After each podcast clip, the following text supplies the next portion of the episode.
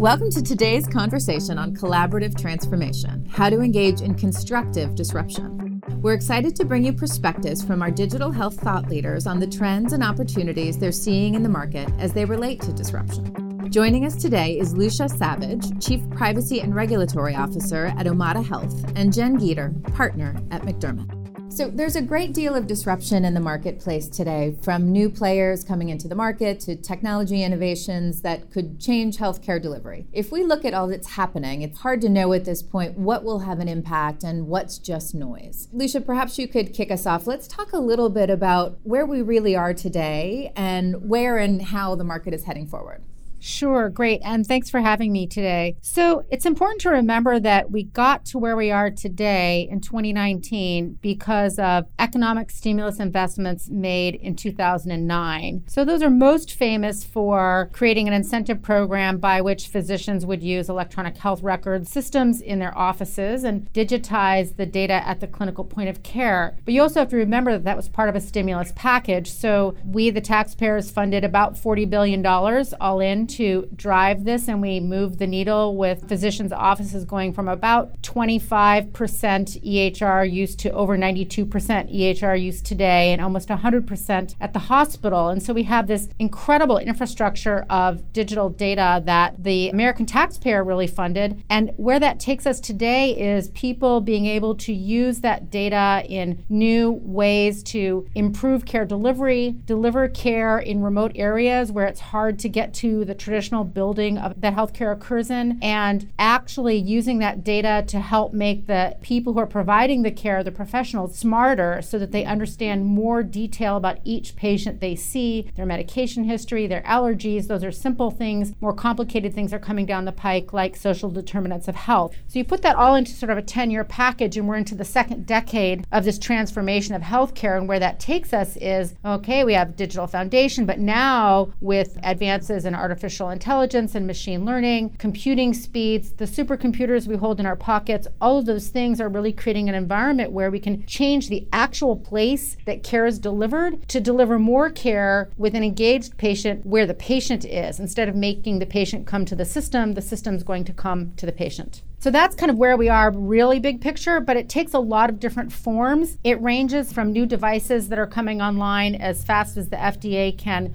approve them to simple things like using radio signal chips on an asthma inhaler so that you can keep track of the pollen count and the pollution levels at the same time that you're keeping track of how many times a patient is using that rescue inhaler and see if an intervention is needed. That's one novel service. And to services like Omada's, where we collect digital signals into our system and use that information to make our coaching professionals deliver more effective and engaging care at the individual level. So really Really kind of a broad diversity of models for how people are using new technologies. It's not just one. So it does seem like a really broad landscape, even though we have some consolidation and other things happening in the market. Jen, before we move on, can you just touch on a bit of what's happening from a regulatory perspective in terms of what the major barriers and risks are and what companies could be doing to avoid them? Sure, and I would just also add one additional item to Lucia's great summary, which is I think that the nature of the consumer of healthcare technology has also changed. So we have patients and we have consumers who expect to be in a much better position to understand their health and participate in their health, to participate in gathering data. They embrace a data-driven life. They measure everything, track everything. And so in addition to the digital health tools that run off of E H Rs, I think part of the explosion of digital health technology is how much happened really in the consumer environment, not the patient environment, and the changes in how individuals interact with their devices and their data. And most of us carry around a smartphone where the call feature is sort of the least of it. It's really all of the other apps and technology. Just the way we see digital technologies change other types of behavior, we see it changing healthcare. So I think another contributing factor to the rise of these digital health technologies is what we all expect of our ability to engage with our healthcare and our wellness in a meaningful way. That also does inform some of these regulatory questions, because when HIPAA, the law that most people think of when they think about health information privacy, came into being in the mid nineteen nineties, it really actually had a very specific focus, which related to the health insurance marketplace. And so the privacy protections that are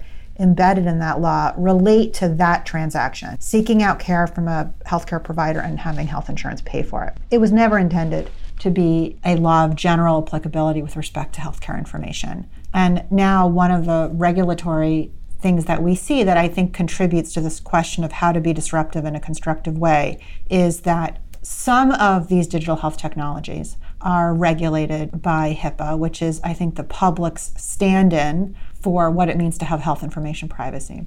And lots of these technologies are not. Uh, they sit outside of the HIPAA regulatory framework. So one thing I, I think that we are seeing is a rise of digital health tools. The use of those tools is not always going to be transparent as to whether or not they are HIPAA regulated or not to an average member of the public. Thinking about how to navigate health information as it migrates through different healthcare environments, the individual, the hospital, the provider, the wellness coach. I think we also have health information does not stop at state lines. So we have these technologies that need to be portable. That's different than your old-fashioned medical record, which sort of sat at a physical location, didn't go very far very often. So you have digital health tools that are on the move, not just across the country, across state lines, but globally. And different jurisdictions regulate health information very differently.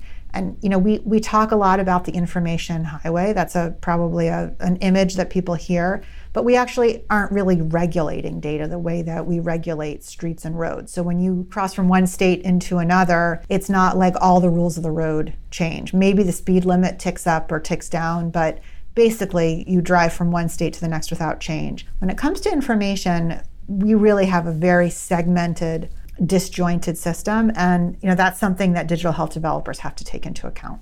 I think Jen is right, but I want to add two more things from my perch now that I'm out of the government and working in a digital health company. It's an interesting feature of HIPAA, which Jen's right, it had a particular purpose in nineteen ninety-nine, but the regulations are in fact quite broadly drafted, and anyone who bills the government with a national provider identifier gets swept up into HIPAA, and in fact, Omada bills with an N P I, and we are one hundred percent within HIPAA. And so it's very hard for the consumer in the wild to look in their app store and know which app or which software they might use that is both appropriately private and secure and also clinically efficacious. That's the consumer-facing part of the problem. And then there's a similar problem, which takes me back to billing, which is we haven't really figured out, now that we've laid this foundation for digital health infrastructure, how to in fact bring digital health into regular healthcare so that the reimbursement rules apply and therefore the privacy and security rules apply. And it's a little bit complicated, but for the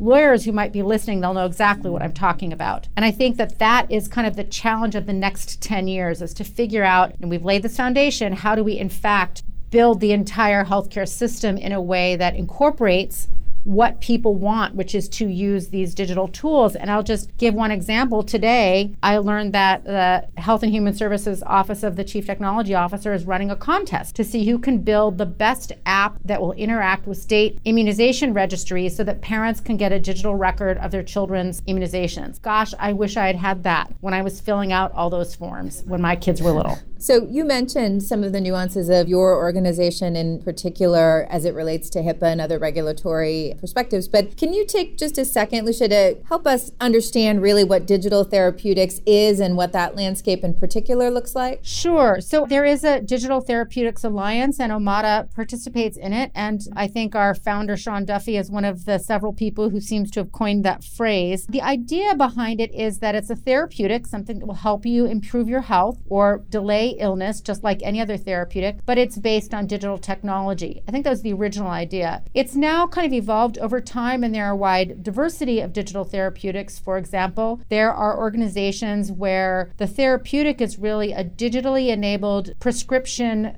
activity. So that's kind of cool, but it's completely different from what Omada does, and Omada is also a digital therapeutic in that we provide a therapeutic diabetes prevention program and management of type two diabetes using a digital platform that connects professionals to people. But you can see, just in the way I've teed that up, two wildly different ways of using digital technology to track important compliance and health promoting activity by an individual and connecting that to their professional, but in really different ways. So is that part of the distinction then between the ones without human intervention and then ones like Omada, which you've described as that more tech-enabled healthcare service? Yes, I like that phrase, and that's what I've been trying to use, but I will be honest, I don't think that phrase has taken off wildly yet. Well, maybe we can help you today. That'd be awesome. So broadening back up, certainly including digital therapeutics and that landscape in the conversation, but broadening back up to digital health tools generally, we have been hearing a lot of criticism about the inefficiency and poor outcomes across so many apps and other tools out there. Jen, in your opinion, what does it mean for disruption to actually be what we're talking about today, which is constructive? So I think there's probably two main features to this. The first is that when you think about disruptive innovation, that catchphrase, it's really about a new way of looking at things, a willingness to sort of discard traditional ways of doing things, think outside the box, break things down to build them up better.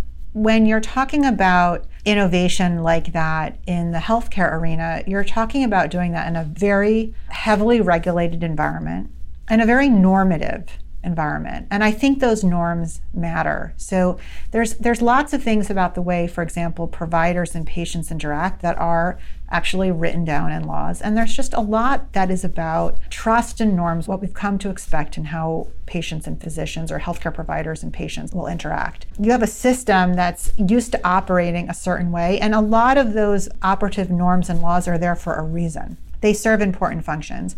And then you have innovators who are saying, I want to make sure to look at this problem creatively. I want to step back and think about it differently. And sometimes in the process of breaking down things that are inefficient, things that actually don't work well for healthcare stakeholders and patients, they break down things that do work well. So one way for disruption to be constructive is to pick your battles. Figure out the things that need to be changed and change those, but understand who you are selling your product to. Understand the regulatory environment that hospitals and health plans and healthcare providers and behavioral health specialists have to work in, so that if they're attracted to your technology and they think that you have a better way of doing things, you're not shifting a regulatory burden onto their shoulders. You haven't designed your technology in a way where really they can't adopt it. And we see this a lot, especially around data privacy. We see technologies that do indeed do things better, but the way in which the data moves around, the data assumptions, the way in which data is treated as an asset and has to go from place to place and be used in certain ways can be really hard to implement, even with a lot of creativity. But had they thought about the environment in which their technology would actually have been deployed, they could have built into the architecture ways to honor those legal and normative requirements while still being disruptive in all the ways that make the technology more productive, more powerful than its predecessor. So I think that's one way to think of your innovation being constructive, is to really sort of pick your battles. Another way to think about constructive disruption is to think about what it means for a product to be ready to bring to market. So a lot of these digital health technologies are regulated by the F D A, and then the F D A is going to be the arbiter of when the product is demonstrated to be safe and effective. But lots of these digital health technologies, for a variety of reasons, wouldn't sit under the F D A's rubric. And so how do we decide when the product performs well enough to be really safe and effective to release into the marketplace? And here I think you see kind of a, a little bit of a clash with typical development models, where you're building a new technology and you're looking for that minimally viable product, a product that performs well enough that there's going to be a public appetite for it, but nonetheless is going to need launch two point oh and launch three point oh and so forth. How do we map that model of development where you release things into the marketplace and you find over time how they can be improved upon in a healthcare space where design deficiencies can have real consequences for safety and effectiveness? And so another way to think about being disruptive in a constructive way is to have real substantiated information that demonstrates that your product does what you say it does and how well it does it. And that concept of sort of actually researching your product, running studies on your product, amassing credible evidence that you could show, for example, to the F T C to substantiate the claims you want to make about your product. That is the balancing act to be innovative, be cutting edge, but also understand how your product will be used and the consequences of folks relying on it. So I think that's another important piece of responsible innovation. I agree one hundred percent. Omada has eleven, maybe twelve peer-reviewed studies publicly published on our website. And I think that we have really led the digital health community in the importance of medically proving that your product preserves and or enhances health. Whether you do it because we think of ourselves as a provider and we want to have the same caliber of care and outcomes as people that are all human versus human and digital, or to prove it to the F T C, it doesn't matter. And and in that respect, I think that the F D A's model, not to get us down the rabbit hole of devices, but they're thinking very far ahead about the role software is going to play in their domain. And I think that a really thoughtful innovator will think ahead about the role that software and digital technology is going to play in the domain of healthcare in which they find themselves. And it's not always gonna be devices. So for us, we think a lot about reimbursement from the federal government because we are a provider, we're not a device. Other people may have different ways of delivering the care or the service or the product that they've developed. It may be F D A-ish and it may be service-ish and it may be something new that we haven't thought up yet, but Jen is right. There are a lot of rules in healthcare and they're here for really important reasons like keeping people safe and avoiding fraud. Those are the two big ones. So you have to think about that as you bring your concepts to market. You cannot move fast and break things. As my buddy D J Patil says, you have to move thoughtfully and change things and fix things. And so that's kind of where we find ourselves at Omada. We have a very strong view about the importance of science-based care. And we actually have a whole research director in our medical affairs unit whose sole job it is to manage our research projects. That's not true for every digital health company. So it's interesting, though, that you're seeing those changes, obviously, within your company, and I assume within your segment a little bit more broadly. Are there ways, Lucia, you're seeing advancements in digital therapeutics causing constructive disruption across the industry? Well, Omada has a lot of copycats, and it's something we're kind of proud of. There are many other smaller companies that have taken the concept we have, where there's a protocol that connects a person to a coachee sort of person, and it may be in different clinical domains. So for example, there's a company that uses this basic model, but for cardiac rehab, and their coaches are cardiac rehab nurses. And there are a lot of models like that evolving. And so we're very proud of that fact. And we like the fact that we have competitors because they keep us on our toes. But it's also true that back to the stimulus package, and there's billions and billions of venture capital going into this sector. I mean, obviously only one in a hundred or one in a thousand of companies will really succeed and drive clinical improvements at the same time. So you're going to see a lot of ideas that people pursue that may or may not fail, just like in any medical research. So we know too that there's a lot of great ideas out there, but great ideas don't come to market on their own, right? So it's helpful to have a lot of options out there for fueling and funding digital health innovation, constructive and otherwise, whether that's P E investments, vendor partnerships, accelerators, et cetera. Would love to hear from each of you. And Jen, maybe you could start with your thoughts. What are some of the best ways that companies can tap into the growing digital health innovation community and drive that constructive disruption with the funding that they need? Great question. So I think one, we do a lot of work doing due diligence on digital health technologies when buyers are interested, and we also help smaller companies build, obviously in the hopes that maybe someday they'll be part of an acquisition strategy. And one of the things that we recommend to companies that are still developing or as part of the diligence, as part of an acquisition process, is to really look at the data use rights. So oftentimes, I think from a privacy and security lens, companies are a bit narrow. It's, you know, do we have encryption? Do we have a security program? All of which is critically important. You want to make sure you're really thinking of your data as an asset, just like you would any other type of asset, and think about all the different ways in which you might want to leverage that asset. So one challenge that we see for digital health companies is they're very focused on their technology. Obviously, that makes sense. But that technology is processing data, and the data is very valuable. And it's valuable beyond just the purpose for which it was initially collected. So thinking through those data strategies, thinking through that data mapping, thinking through challenging questions of consent, opt-in, opt-out, notice, thinking through types of information and how you want to leverage different buckets of information within your data library. All of those data asset strategies go above and beyond just privacy and security. They build on it, but they go beyond privacy and security. That's a really important way to contribute to thoughtful innovation so that not only can your technology do what you envision for it, but you are generating data over time that can have additional purposes that can enhance your mission or could enhance the mission of a potential collaborator. So I think that's that's one important thing that we see along the continuum. I think another important concept that I see is a lot of these digital health technologies start off strongly as either consumer facing, meaning they're offered outside of a traditional healthcare provider or health plan context, or they're offered decidedly on, let's say, the HIPAA side of the line on behalf of providers and plans. But over time, they find that they really want a dual strategy. So they want a portion, for example, of their digital health app to be offered through traditional provider channels, and they want a consumer-facing version. That is definitely doable. It takes some creative data architecture and some planning. And so I think that's another place where you can be forward-thinking, is trying to envision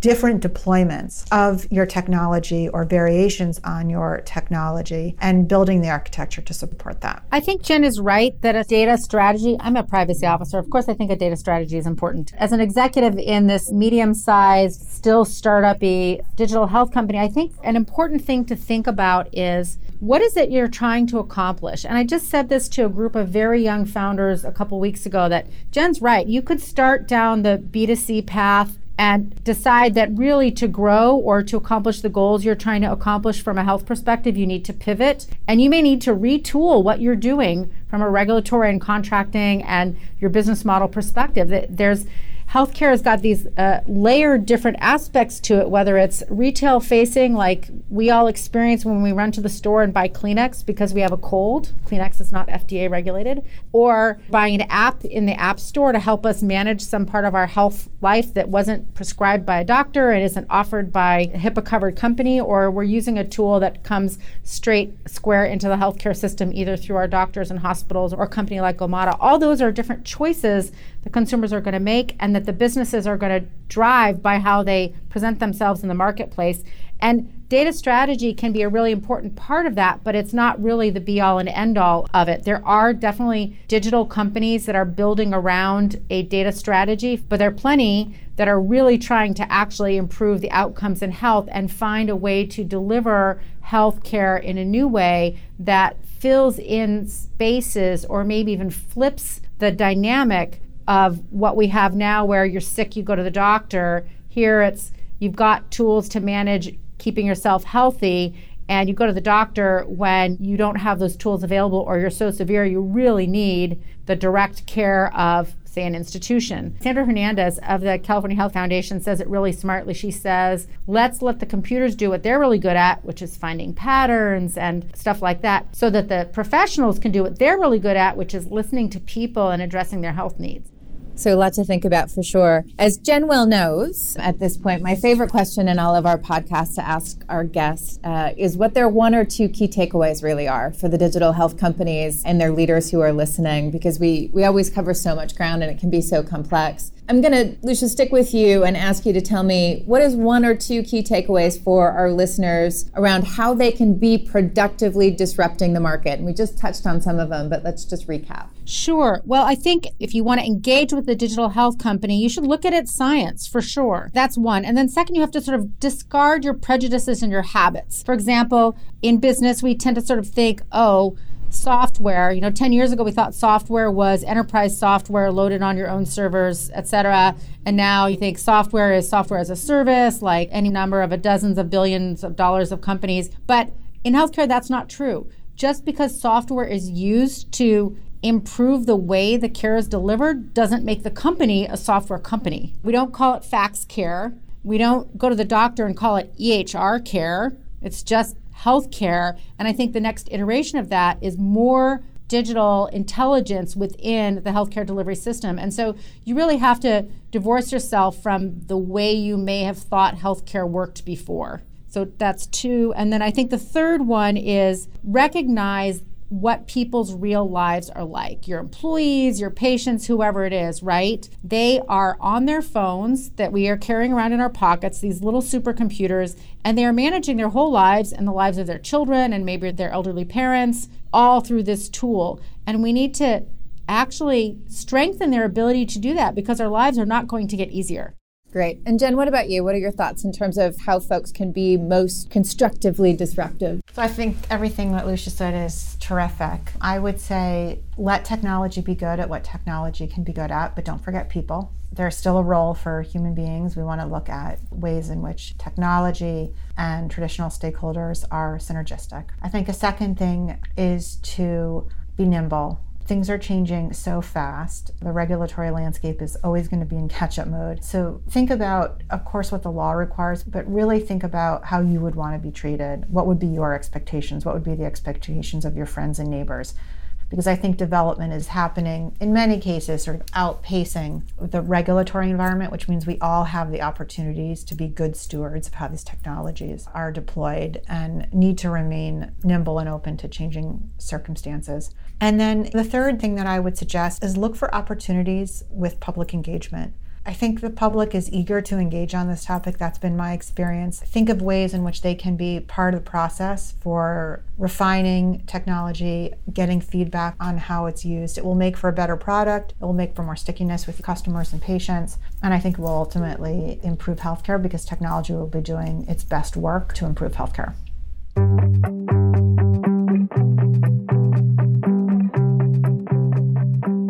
Lucia Savage, Jen Geeter, thank you both so much for your insights today, and thanks to all of you for joining us. For more analysis about collaborative transformation, you can check out McDermott's Health and Life Sciences news blog at health life sciences news dot com. This material is for general information purposes only and should not be construed as legal advice or any other advice on any specific fact or circumstances. No one should act or refrain from acting based upon any information herein without seeking professional legal advice. McDermott Will Emery makes no warranties, representations, or claims of any kind concerning the content herein. McDermott and the contributing presenters or authors expressly disclaim all liability to any person in respect of the consequences of anything done or not done in reliance upon the use of contents included herein. Copyright twenty nineteen, McDermott Will Emery, all rights reserved. Any use of these materials, including reproduction, modification, distribution, or republication, without prior written consent of McDermott is strictly prohibited. This may be construed as to be advertising. Prior results do not guarantee a similar outcome.